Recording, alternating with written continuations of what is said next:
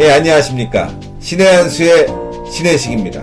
오늘은 의협투의 박완석 사무처장을 모시고요. 그동안 여러분들이 궁금해하고 알고 싶어 하는 바로 박주신 병역 의혹 사건에 대해서 이야기해 보겠습니다. 전에도 말씀드렸지만 박주신 병역 의혹 사건 이제 의혹이 아니라 사실의 가능성이 높다 이렇게 얘기해도 되고 법정 투쟁에서 상당히 좋은 위치에서 활동을 하고 있다. 한마디로 이번 사건을 선점했다. 이슈를 선점했다. 이렇게 볼 수가 있겠습니다. 그래서 오늘 의협투의 박완석 사무처장을 모시고요. 자세한 이야기 나눠보겠습니다. 안녕하십니까? 안녕하세요. 예. 의료혁신 투쟁위원회 사무차장 박완석이라고 합니다. 예. 저희가 자막이 안 나가다 보니까 예, 예. 어, 자기 자기 이름을 자주 해줘야 돼요. 아, 그렇습니까? 예. 의협투의 사무차장 박완석입니다. 예, 잘 왜냐- 부탁드리겠습니다. 왜냐하면 저 혼자 편집하니까 예, 예. 이 자막까지 넣는 시간이 없습니다. 아, 야, 그냥 알겠습니다. 나갑니다. 네, 예. 그래서 박완석 사무처장님을 모시고 이야기 나눠보겠는데요. 의협투 어떤 단체입니까? 정식 명칭은 이제 의료혁신 투쟁위원회고요. 지난 4월부터 이제 출범을 준비를 했었는데 사실 이 대중들에게 알려지게 된 계기는 음. 지난 메르스 사태 때 박원순 서울시장이 삼성 서울병원의 35번 환자 음. 박 선생님에 대해서 인격 살인적인 허위 사실을 유포함으로써 음. 저희가 이걸- 그거를 이제 고발을 했거든요. 네. 그로 인해서 이제 대중들에게 많이 알려지게 되었었죠. 그리고 아. 최근 박원순 서울시장의 아들 박주신 씨를 둘러싼 병역 비리 의혹에 있어서도 전문 의료인 단체로서 아무리 봐도 이거는 동일인이라고 판단할 수가 없다. 아, 그것을 우리가 이제 기자회견을 통해서 알리고 음. 아시아 근골격학회에 자문을 구해서 또 알리고 음. 그럼으로써 인해서 많이 알려지게 되었죠. 바로 그 점입니다. 아시아 근골격학회. 예. 여기에 이제 박주신에 대- 관련된 엑스라이 사진과 MRI 사진을 보내서 지금 이제 판명을 받은 것 같은데요. 아시아 근골격학회 어떤 단체입니까? 이제 아시아에 예. 근 공, 공격 근 골격학을 다루는 그 석학들이 모여서 아. 학회를 만든 겁니다. 아, 그러니까 이 아시아에서는 근 골격학이라는 분야에 대해서는 최고의 권위를 가지고 있다고 생각을 해도 될 것입니다. 아, 저희가 사실은 이 아시아 근골격 학회에 자문을 구하게 된 이유는 다름이 아닙니다. 사실 저희 의료혁신투쟁위원회는 정치단체가 아닌데 네. 이 박원순 서울시장을 둘러싼 문제에 대해서 저희가 문제 제기를 하다 보니까 이것이 정치적으로 공격하는 게 아니냐 하는 이런 비난들이 나오더라고요. 예. 그래서 사실 이제 국내에 있는 전문의 선생님이라든지 여러분들의 소견을 저희가 구해봤는데 그분들도 소견이 동일했어요. 이거 동일인이라고 볼 수가 없다. 음. 그런데 이게 저희 국내에서만 의사분들 의견을 구해서 저희가 그 외부에 알리고 그러면 음. 이게 정치적으로 공격하는 거다라는 음. 그런 불필요한 오해를 살 수 있기 때문에 정치적으로 중립을 지킬 수 있는 해외의 석학에게 음. 의견을 구한 겁니다. 예. 아, 정말 중요한 단체 같은데요. 아시아 근골격학회에서는 이 엑스레이 사진이 다르다. 아, 그러니까 엑스레이와 MRI 사진이 다르다 이렇게 얘기하고 있는데 그 쟁점들 한번 얘기해 주시죠. 그게 이 쟁점을 그게 솔직히 길게 말씀드리면 음. 사실은 이해하기가 힘듭니다. 아, 쉽게, 간단하게, 쉽게. 짧게 짧게 말씀을 드리겠습니다.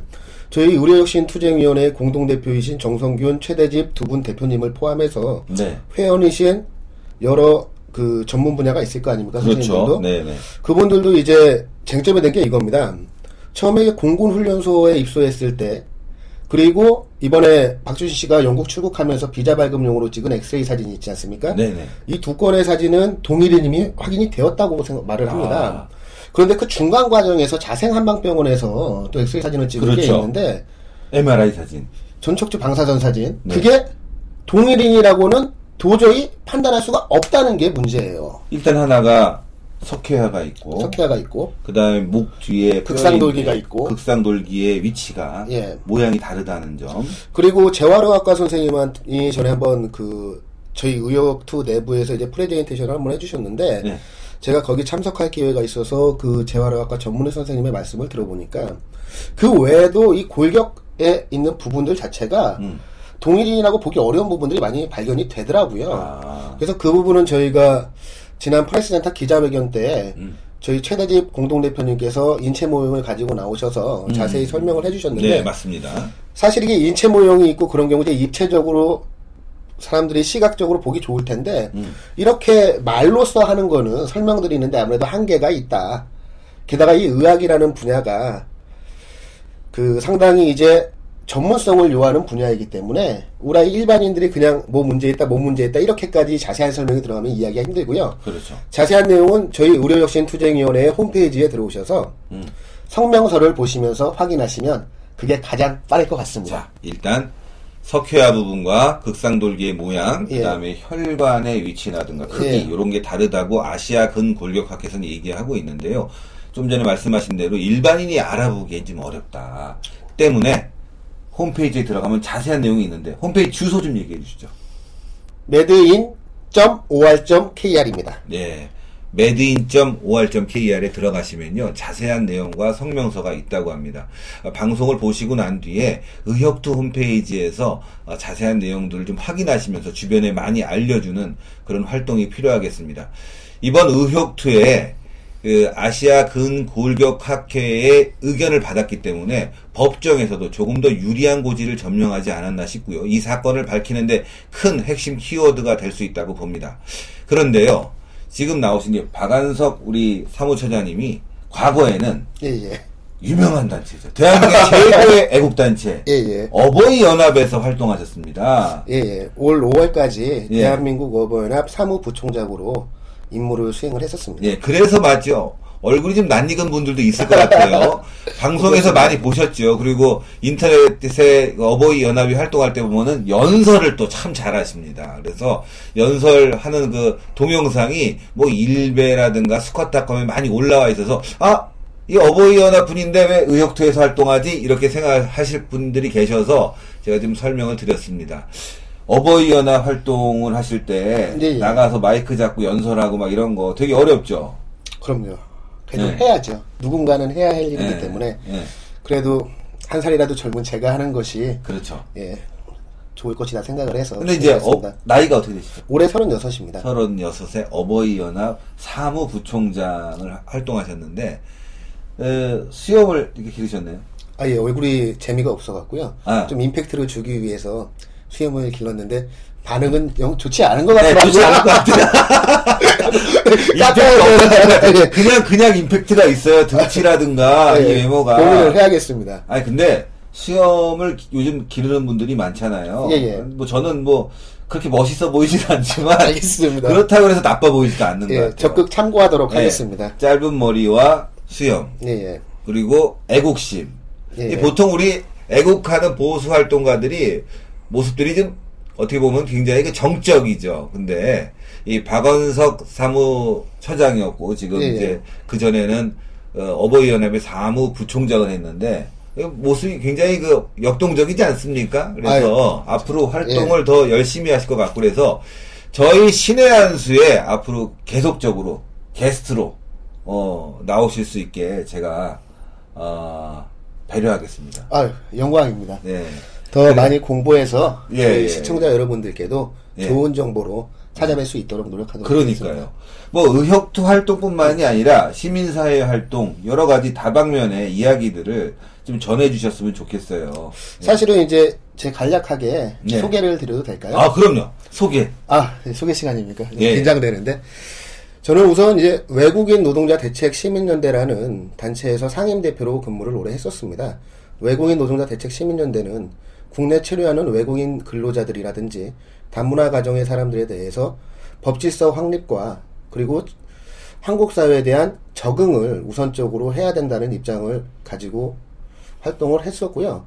지금 현재 진행되고 있는 이 다문화 정책에 대해서는 지금 대한민국에서는 이 분리주의 정책을 채택을 하고 있는데 저는 한국에 들어왔으면 한국 사회 문화와 전통과 이런 가치관 등을 같이 받아들이게끔 해서 한국 사회 구성원이 되어야 한다는 동화주의를 내세우는 사람입니다. 아 그 외에 국민건강 국민연합이라고 의료혁신 투쟁위원회 출범하기 이전에 최대집 공동대표님께서 만드신 보건의료단체가 있는데 거기서도 이제 정책국장으로 활동을 했었고요. 음. 그리고 아까 저희 신혜식 대표님께서 말씀해주신 대한민국 어버이연합에서는 사무부총장직을 맡으면서 아스팔트 위에서 애국운동하는데 작, 작은아마 힘을 좀 보탰다고 자부를 하고 있습니다. 아, 그럼요.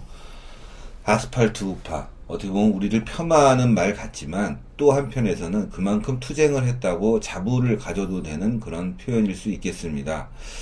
제가 이제 오늘 박안석 사무총장과 이야기를 나누는데 뭐 얘기했다시피 그 외국인 문제 예, 예. 이 문제 또 우리 사회에 굉장히 심각한 부분이 있습니다. 특히나 일부에서는 외국인도 우리 대한민국 국민처럼 대우해줘야 된다라고 또 인권단체들이 나서서 얘기하고 있는데, 물론 맞습니다. 그들도 인간이고 평등한 권리를, 대우를 받아야 됩니다. 중요한 건요. 그러나, 우리가 가릴 건 좀 가려야 되겠습니다. 요즘, 시 외곽에 나가면은, 아, 외국인 맞아요. 노동자, 뭐 조폭단체 같은 것들이 생겨서 우리 국민의 안전을 위협하고 있습니다. 그럼에도 불구하고 제대로 손을 쓰지 못하고 있고 오원춘 사건 등 굉장히 강력 범죄들이 일어나고 있습니다. 이 부분에 대해서 우리가 그저 온정주의적인 시, 시각만으로 바라볼 것이 아니라 냉정하게 말씀한 대로 대한민국에 왔으므로 대한민국의 법을 따르고 대한민국의 질서를 따르고 대한민국의 문화를 따르는 것이 맞다고 보입니다. 그런 점에 대해서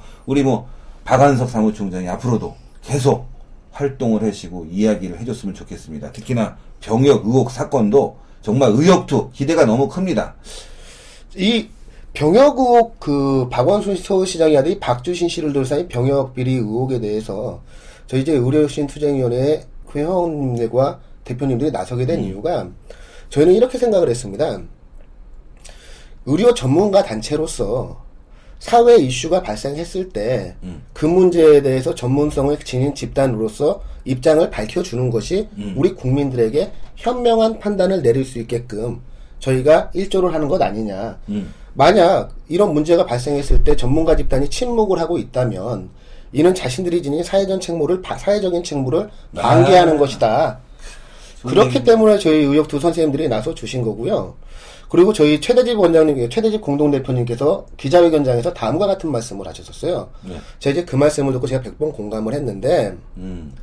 지난 그 과거에 이회창 총재의 둘째 아들 정현 씨를 비롯해서 음. 가까이로는 올 초 전 국무총리였던 이왕구 총리의 아들을 둘러싼 병역비리 의혹이 불거졌었습니다. 그렇죠.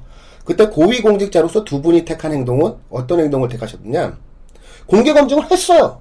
그렇죠. 한 점 의혹 없이 공개 검증을 해서 자신들의 결백을 증명받았다는 겁니다. 예, 그렇습니다. 저는 만약 이 방송을 박원순 서울시장과 그 아들 박주신 씨가 보고 있는지는 모르겠지만 만약 보고 계시다면 이렇게 아마 볼 거예요. 권고를 하고 싶어요. 네. 정말 박원순 서울시장과 그 아들 박주신 씨가 지금 세간에 불거지고 있는 병역비리 의혹으로부터 자신들의 결백을 증명하고 싶다면 자신들이 공개적이고 투명한 의학적인 재검을 받으면 되는 겁니다. 어려울 거 하나도 없는 거 아닙니까? 정말 말씀 잘하시네요. 아니, 아니에요. 왜 그러세요? 잘 나왔어요. 예. 부끄럽습니다. 예. 이게 아, 사실- 이런 또 이런 인재가 있는 걸 몰라봤네. 사실은 저는 잘하시네. 그게 고위공직자의 사회적인 책무라고 생각하는 것이 무엇이냐면 지금 이 병역비리 사건을 둘러싸고 한국 사회에서 국론 분열까지 발생을 하고 있어요. 맞아요. 그리고 맞습니다. 박원순 서울시장 같은 경우도 저는 이렇게 생각을 합니다. 이 자녀를 둘러싼 병역비리 의혹은 깨끗이 털고 가는 것이 본인을 위해서도 좋고 음, 그리고 그 아들 박주신 씨도 이제 나이가 갓 서른이 된 청년입니다. 그렇죠. 미래가 창창하죠. 그럼요. 한국 사회에서 살아가려면 특히 고위공직자로서 그 자녀로서 자신을 둘러싼 의혹에 대해서는 이렇게 회피할 것이 아니라 적극적으로 해명하는 것이 우리 국민들에게도 좋고 본인들에게도 좋고 지금 그론에서 발생하는 사회적 혼란 그리고 이 불신 지금 한국 사회에서 우리 일반 국민들이 이렇게 생각하는 게 있죠. 왜 대한민국은 힘 있고 빽 있고 돈 있는 애들이 일반 국민들보다 병역을 수행하는 게 더 낮을까? 아, 왜 그러죠, 도대체? 저도 참 그게 이해가 되지 않아요. 그러니까 뭐 더 잘 먹고 더 잘 관리하고 이런 사람들이 오히려 군대 갈 때 되면 허리 아프고 예. 정신적으로 문제 있고 예. 어디 부러져 있고 예. 아 참 큰일입니다. 그게 한국 사회의 근간을 뒤흔드는 문제라고 저희는 판단을 그렇죠. 했고 노블리스 오블리제가 실천되지 않고 있는 한국 사회 게다가 말이죠 이번 박주신 병역 의혹 사건은 새로운 방식의 병역 면탈법이 될 수 있다라는 의혹이 나오고 있습니다. 한둘이 아닐 것이다. 그런 이야기가. 지금 세간에 많이 나오고 있습니다. 저희 의료혁신 투쟁위원회에 네. 공식적인 입장은 아닙니다만 저 개인적으로 생각하기에 그리고 세간에 들려오는 풍문에 따르면 이렇게 진행되는 것은 아무래도 병역 브로커가 개입된 것 아니냐. 검찰이 이 부분에 대해서는 즉각 수사에 착수해야 되는 거 아니냐. 이런 이야기까지 흘러나오고 있고, 저 역시도 그 방사선사라는 분이 저는 참 대단해. 대단해. 아, BMW 타고 다니시고, 아, 연세, 그 세브란스 방사선사 연봉이 저는 얼마나 되는지 모르겠어요. 제가 뭐 대충 취재를 해보니까 한 400 정도. 월 수령액이 한 400 정도 된다고 합니까? 예. 근데 그 사람도 재밌는 사람이에요. 법정에서는 자기 연봉이 얼마인지 모르는데. 그러니까. 아니, 그런데. 그리고 대한민국의 정상적인 일반 시민이라면은 대포폰을 사용하는 사람이 있을 수가 있겠습니까? 그러니까. 그 자기가 6개월 동안 천 몇백 번이나 통화한 사람이 또 누군지도 모른대. 이야. 그리고 그분의 페이스북을 보니까 여행도 많이 다녔더만 해외여행. 해외여행. 예. 와, 저는 어, 정말 저희 방송을 시청하고 계신 여러분들, 어, 월급 400만 원 가지고 BMW 타고 해외 여행을 자주 다녔다. 그런 분들 계십니까? 400만 원 갖고 애들 교육하기 힘들지 않습니까? 그렇죠. 살아가기 빡빡하지 않습니까? 물론 400만 원 굉장히 큰 돈이고 그럼요. 어떤 위치에 있는 사람들만 받을 수 있는 돈이긴 하지만 그래도 그분들도 어려운 삶을 살 수뿐이 없는 금액일 수뿐이 없습니다. 왜냐하면 아이들이 있으면요 돈이 상당히 많이 아, 들어가지 그럼요. 않습니까? 그리고 또 저축도 해야 되잖아요. 그럼요. 자동차 월세도 아, 할부금도 내, 내야 되잖아요. 그 주택 비용도 내야 그래 되니까. 그렇죠. 집 샀으면은 네. 그 이자 내야 되잖아요. 대출받은 거 갚아야 되고. 그런데 해외 여행 일반인들은요 정말 꿈도 꾸기 어려운 부분이 있습니다. 그러나 그분이 400만 원 난 저축도 안 하고 모든 거 다 썼다. 라고 하면 할 말 없습니다. 자기 월급도 모르는 사람 아니겠습니까? 뭐 라이프 스타일을 베짱이로 잡았으면 뭐 그럴 수가 있겠죠. 그렇죠. 그렇지만 그럴 가능성이 많지 않기 때문에 저희가 말씀드리는 거 아니겠습니까? 그러니까 우리가 가진 일반 상식으로는 이해하기 힘든 부분들이 너무 많이 드러나고 있고 그렇기 때문에 이 병역 브로커의 개입 의혹도 드러나 그 불거지고 있는 것이 아닌가 합니다. 사실 그러하기 때문에 더더욱 박원순 서울시장의 아들 박주신 씨가 공개적이고 투명한 의학적인 재검을 받을 것을 저희가 요구를 하는 겁니다. 네, 그렇습니다. 그래야지만 지금 박원순 시장을 둘러싼 이 병역비리 의혹이 가라앉을 수가 있는 것이고 그리고 우리 일반 국민들이 가지고 있는 사회 지도층에 대한 그 도덕적인 의혹도 같이 해소할 수 있는 그러한 길이 될 수 있을 것이라고 생각을 합니다. 아, 오늘 박한석 사무총장님 모셨는데 말씀도 잘하시고 아니, 부끄럽습니다. 아주 뭐 해박한 지식을 갖고 계시고 예. 제가 신의 한 수 하면서 이렇게 마음 편하게 하는 건 변희재와 박한석 사무총장 분이 없는 것 같아요. 일부 사람들을 부르면요. 아유, 뭐 제가 그냥 좀 긴장되는 부분이 아, 있어요. 그러나 뭐 또 활동을 많이 한 만큼 전문가가 된 건 너무나 당연한 거죠. 예. 저는 이제 이 말씀을 아까 잠깐 빼먹고 해갖고 말씀을 하나 드려도 될까요? 네. 예. 아까 제가 이 박주신 씨의 그 세 장의 사진에 대해서 말씀을 드렸는데요. 그것은 이제 그 전문가라만이 알아볼 수 있는 것이 아니라 이 사진을 보고 나서 알아봐야 되는 거예요. 음. 사진을 안 본 상태에서 이 구술로서 인체 그 부위에 대해서 말을 하는 것은 이해하는데 한계가 있으니까 그 세 장의 엑스레이 사진을 딱딱딱 펼쳐놓고 보시면 아 이게 동일인이 아니구나. 이것은 초등학생이라도 알아볼 수 있을 겁니다. 음, 그렇죠. 그러하기 때문에 저희가 이 문제에 대해서 나서게 된 것이고요. 음, 뭐그 외에는 말씀하시면 될 겁니다. 사실 그 말씀을 드리고 싶었고 예. 제 직급은 저희 의료혁신투쟁위원회에 그 여러, 여러 가지 의사 선생님들이 많이 계실 거 아닙니까? 근데 직급이 제가 이제 사무총장님도 계시고 제가 사무차장이에요. 음. 그러니까 직급 호칭을 제대로 해주셔야지 아. 만약 우리 회원 선생님들께서 보시는데 아. 다른 분이 보시고 또 오해가 없었으면 예. 좋겠어 갖고 말씀을 드립니다. 사무차장이나 예. 차장이나 뭐50% 100%죠. 50대 겁니다. 예, 예, 그렇죠. 네, BMW나 벤츠나 거기서 거기입니다. 그렇죠. 독일 3, 4차는 뭐 다. 그렇죠. 예. 어쨌건 오늘 박한석 사무차장님 모시고 박주신 병역 의혹 사건 등 여러 가지 문제 이야기해 봤는데요. 앞으로 계속 모시고 좋은 이야기 나눠보겠습니다. 박주신 병역 의혹 사건 국민들이 알아야 될 권리가 있는 겁니다. 왜냐? 박원순 서울시장은 대통령 다음으로 높은 고위 공직자입니다. 때문에 자신에 대한 의혹에 대해서 떳떳하게 밝힐 의무가 충분히 있는 것이고 그 밝힌 의무에 대해서 지금 아시아 근골격학회에 나온 이 자료만 가지고도 충분히 이제는 공개적으로 신검을 받아야 된다고 생각합니다. 그 공개 신검이 있는 그날까지 신의 한수는 계속 전진하겠습니다. 나와주셔서 감사합니다. 감사합니다.